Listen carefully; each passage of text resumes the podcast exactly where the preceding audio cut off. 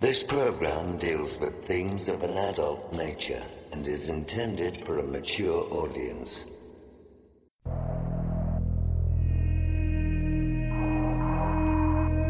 The very word secrecy is repugnant in a free and open society. And we are, as a people, inherently and historically opposed to secret societies, to secret oaths, and to secret proceedings.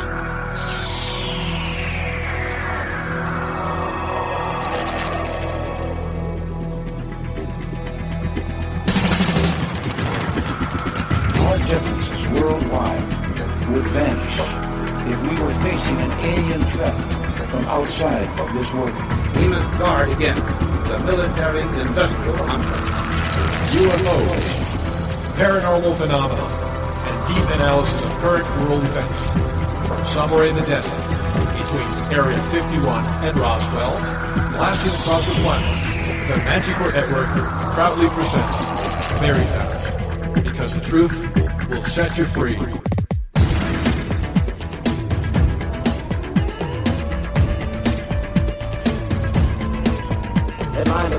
July 8, 1947. The Army Air Forces has announced that a flying disc has been found and is now in the possession of the Army. I'm tired of hell, and I'm not going to take this anymore. The power they took from the people will return to the people. The Matrix is everywhere. It is all around us. It is the world that has been pulled over your eyes to blind you from the truth. Shall I tell you what I find beautiful about you? You are in charge very fast when things are worse. Sooner or later, though, you always have to wake up. Be skeptical, but don't close your mind.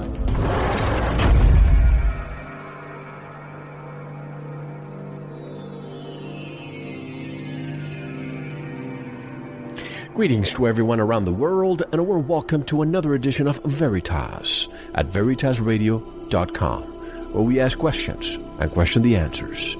I'm your host, Mel Fabregas, and I sincerely thank you for joining me once again. And if this is your first time, please make yourself at home. I want to thank you, Veritas member, for making this program possible. Tonight's special guest is author and researcher Brian Foerster directly from Cusco, Peru. We'll discuss the mystery of the elongated skulls. Was this a natural occurrence, extraterrestrial visitation, or was it a tribal ritual? Brian Foerster will be with us shortly. To listen to the full interview, go to veritasradio.com and click on the subscribe link. You'll receive immediate access to this full interview and everything we have to offer from day one. Think about it. For the price of one latte, is what you pay per month. And you'll be exposed to hundreds of mind expanding interviews that you won't get anywhere else, commercial and censorship free. Subscribe today. And don't forget to visit our Veritas store where you can buy MMS. It's better to have it and not need it than need it and not have it. And it's so inexpensive.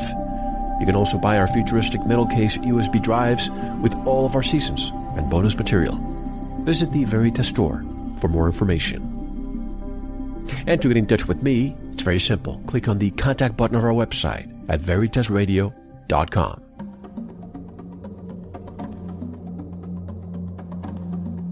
Anthropologists suggest some elongated skulls were not deformed by bindings, but belonging to an entirely different species. The scientific name for this is dolichocephaly. Most skulls exhibiting this condition were clearly the result of the practice of head binding, also called cranial deformation. What you are capable of doing via this technique is to change the shape of the skull, but not the actual volume. And this is where the Paracas skulls become especially intriguing. Three distinct shapes of not necessarily elongated but altered skulls have been found in the area, and each seems to be unique to a particular graveyard of nobility. As in many societies, those of the royal bloodline and of high spiritual positions were not buried in the same vicinity as commoners. Could the cranial deformations found have been made to emulate an ancient civilization that possessed greater abilities, and perhaps the tradition was adopted for generations? There are recent photographs showing a living man today with an elongated cranium. Could this subspecies still be alive today? To discuss this mystery and much more, Brian Foerster is coming up next. This is Mel Fabregas, and you're listening to Veritas.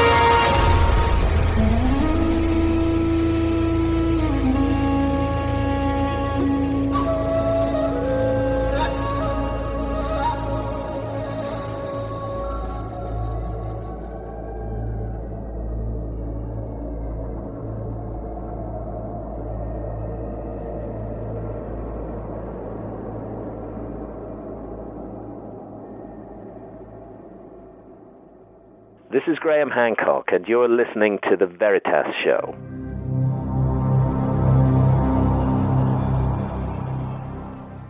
Brian Foerster was born in the United States, but moved to the west coast of Canada as a child, where he became immediately fascinated by the native traditions of people such as the Haida. He learned to carve totem poles, canoes, masks, and other ceremonial things from master native carvers, and became a professional sculptor at age 26 basically dropping his career as a marine biologist. In 1995, he moved to Maui, Hawaii, and was hired as assistant project manager for the building of the 62 foot double hull sailing canoe. There, having learned how to make Hawaiian outrigger canoe paddles from master carver Keola Sequeira, he started an online outrigger paddle business, which flourished internationally. Peru became his next major area of interest. The study of the Inca culture led to his writing a book, a Brief History of the Incas. He has now written 11 books and more are underway. He's now the part-time assistant director of the Paracas History Museum, curating and giving archaeological tours of the area, with special emphasis on the elongated skull Paracas culture. And to learn more about Brian Foerster and his work, visit his websites at visitparacas.com and hiddenincatours.com. And directly from Cusco, Peru, I would like to introduce for the first time on Veritas, Brian Foerster. Hello, Brian, and welcome. How are you? Thank you very much, Mel. I'm very well. How about you? I'm doing great, and I'm so glad to have you on, Brian, because I was telling you offline that I've been visiting your, your Facebook page for a while, and it must be one of the most fascinating and informative pages I've ever seen. And uh, I'm very curious to know what motivated you to all of a sudden start traveling the world to find the answers you probably thought you couldn't get at home? Uh, basically, I grew up on the west coast of Canada, though I was born in uh, Minnesota. And there, of course, uh, is the native tradition of totem pole carving. So I became fascinated with that, and uh, native carvers began teaching me their oral traditions and how to carve. Uh, so that was actually the beginning. And it's also because my parents were both uh, very much interested in global geography and history. they encouraged me to travel, which I did um, ever since I was quite young. And when did you go to Peru? Because you've been there for quite some time, right? Actually, I've, I've been visiting Peru for about six years, um, and it's you know it's basically uh, I've been following a, a, path of, of native studies, uh, mainly in the Pacific area.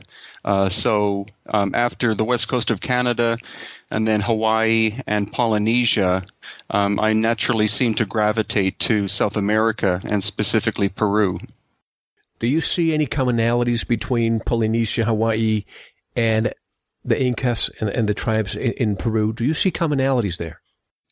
I definitely do. There are a lot of uh, oral traditions about um, the fact that all of these people traveled on the ocean great distances, and they may be genetically uh, related to one another mm-hmm. long before the time of uh, European exploration.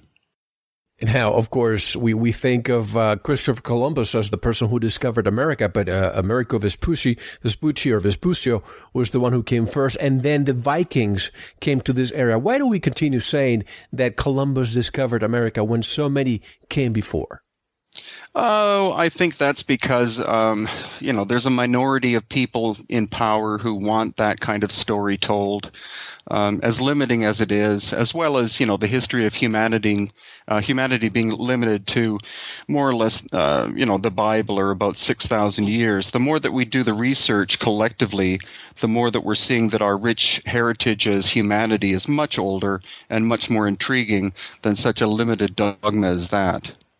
Now about Peru. Why is Peru so special? I, I speak with, with guests on a weekly basis, and Peru seems to be such a central location.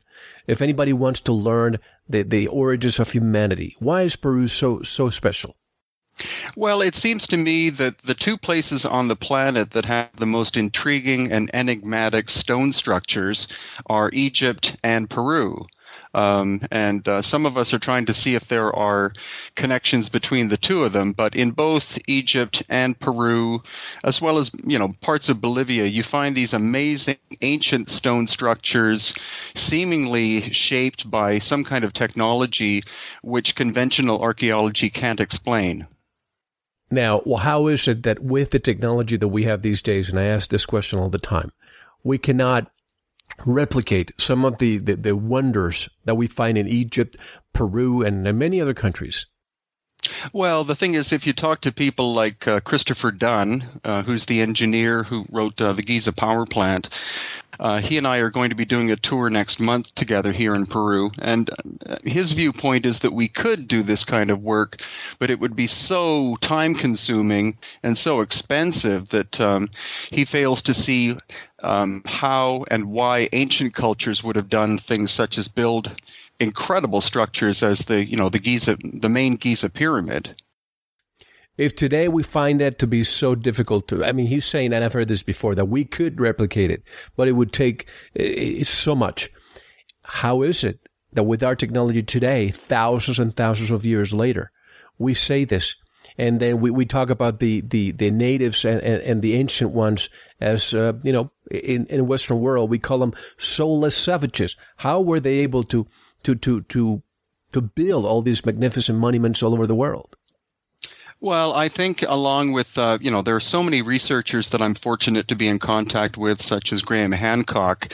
And he's the one who really started to talk about the fact that we're suffering from a sort of amnesia, mm-hmm. in that once you go beyond 6,000 years in history, you, as you say, all, you know, all of a sudden, you know, before that, we're hunter gatherers and yet you know these monumental structures exist which are clearly older than you know the 6000 year time frame so he talks about an amnesia that we suffer from. And a number of researchers are looking at the fact that the end of the ice age which was about 12000 years ago was not some gentle event of the melting of the poles. It was catastrophic. And that not only dis- probably destroyed much of humanity but it also left thousands of years of this um, tendency to not want to remember what happened before. And as uh, Graham calls it, it's the all of a suddens. We see all of a sudden pyramids start start building, being built in in, in uh, Egypt. The same thing in Mesoamerica. Why these all of a sudden, more or less at the same time? Well, I think the thing is that a lot of these structures are incredibly ancient. Some people believe that the Great Pyramid is um, possibly 12,000 or 15,000 years old, mm-hmm. and that the pharaonic people, the pharaohs, simply inherited that. And I think that's a, tend that we're, uh, a tendency we're looking at. The same in Cusco. Um, almost all of the tour guides in Cusco say that the Inca built everything, the Inca having arrived in Cusco at about 1100 AD. But the more work that I'm doing, it seems to me that when the Inca arrived, they found an abandoned city, which they named Cusco. Why do you think the city was abandoned? Do you think it was because of a cataclysm? I think so. The more uh, that we're researching this, um, and I just read a uh, a paper actually that Dr. Robert Schoch uh, wrote. Of course, he he's the one who who was able to re um, uh, you know, to figure out that the Sphinx in Egypt is much older than the uh, than the pharaohs. And what he said, along with Dr. Paul Laviolette, was that there was some kind of burst of radiation from the galactic center about 12 or 13,000 years ago, and the energy that traveled aclo- uh, across the galactic plane um, disturbed the planets, including causing a mass ejection of um, material from the sun, which scorched parts of the Earth. That would have melted the poles very rapidly and uh, would have destroyed much of humanity as it existed at that time. Do you think these civilizations, and the reason why I'm going to ask you this next question, because I've heard Dr. Schoch and I've, I've heard Dr. Laviolette talk about this. Uh, for example, in Turkey, there, there are underground cities, if you will, that could, could house 28,000 people. And I think in my mind that they could have done that if they knew and they were cognizant of something that was coming. Do you think these civilizations were aware that these cataclysms were, there, were, there were certain interval, intervals and they would reappear? I think so because you you hear a lot about that in oral traditions. You t- you know you hear uh, even people like the Hopi of uh, the you know Southwest United States talk about the fact that there have been different worlds of people, and some of them did have to go underground in order to survive. Also, around Cusco, there are rumors and evidence of quite massive tunnel systems that the Inca didn't build, but it's possible that because of, um, of possible pre knowledge of these events coming, that certain individuals were able to escape uh, the cataclysm by hiding in the tunnels. When I hear of, of cataclysms and, and the possibilities that this could happen again, it reminds me of uh, Barbara Hand Clow's work, Catastrophobia, where she shows that a series of cataclysmic disasters 11,500 years ago rocked the world and left humanity's collective psyche chronically scarred. Do you think that this is why we have this fascination, expectation of apocalypse? And, and even I've talked to people when I tell them, look, nothing's going to happen in 2012. It's almost as if you're running in their parade because they really want something to happen. Why do you think this phenomenon is happening? Well, that's a great point, and I just had a, a conversation with uh, Stephen Mehler, who you may have interviewed, and he's um, he's an oral tradition um, specialist of the uh, Egyptian ancient Egyptian culture, and that's what he was saying that we seem to have this almost subconscious fascination with disasters, and that's why we love movies that you know that scare the hell out of us. Um, I th- I think, and and according to I believe what Barbara Hand Clow and others say as well, is that we do have the subconscious uh, memory or knowledge of something terrible that happened in the past, and we're both afraid and on some level excited about the possibility of that happening in the future. I think uh, th- this sounds to me more like a post-traumatic uh, stress disorder. Uh, and if that is the case, why are we always expecting a cataclysm? Almost, almost as if many like to live with that fear at a cellular level, almost as if some people derive pleasure from it, and otherwise it's just boring. Yeah, that could be. I mean, that's the whole fascination with you know the so-called countdown of the Mayan calendar, uh, like what you said. Um, yeah, it's highly unlikely something's going to happen on the 21st of December itself, but people seem to be preoccupied with this event. Um, and it seems like that's it's um, not simply a subconscious thing; it might be a, a genetic memory of past uh, cataclysms. That's right. That's right. And in, in your findings in, in South America, I just want to ask you what I ask most of the researchers: What happened to the knowledge? Why is it that the, the ancient ones did not leave the, the, they always say it, blueprints? Is it because it was oral tradition and if a cataclysm occurred and they vanished, died, or, or moved somewhere else, that's why we cannot replicate them?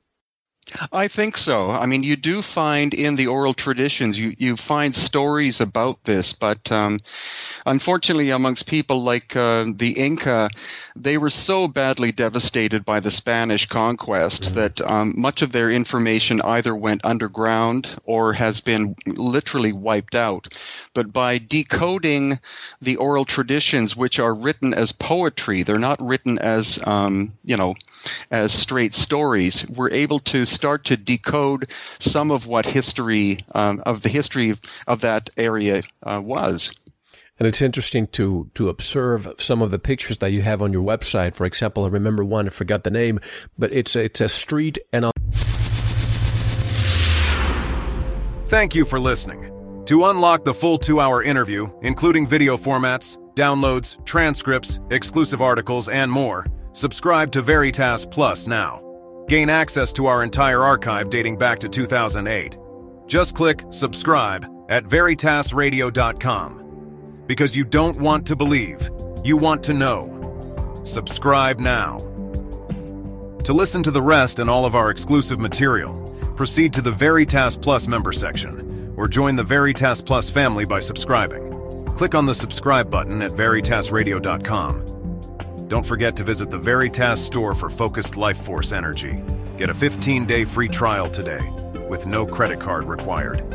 And if you want to get in touch with Mel, want to be a guest on this radio program, have a guest suggestion, or have feedback, just click on the contact button on our website at veritasradio.com. Now, proceed to the Veritas Plus member section or subscribe to listen to the rest of the interview. You don't want to miss it. Because you don't want to believe, you want to know.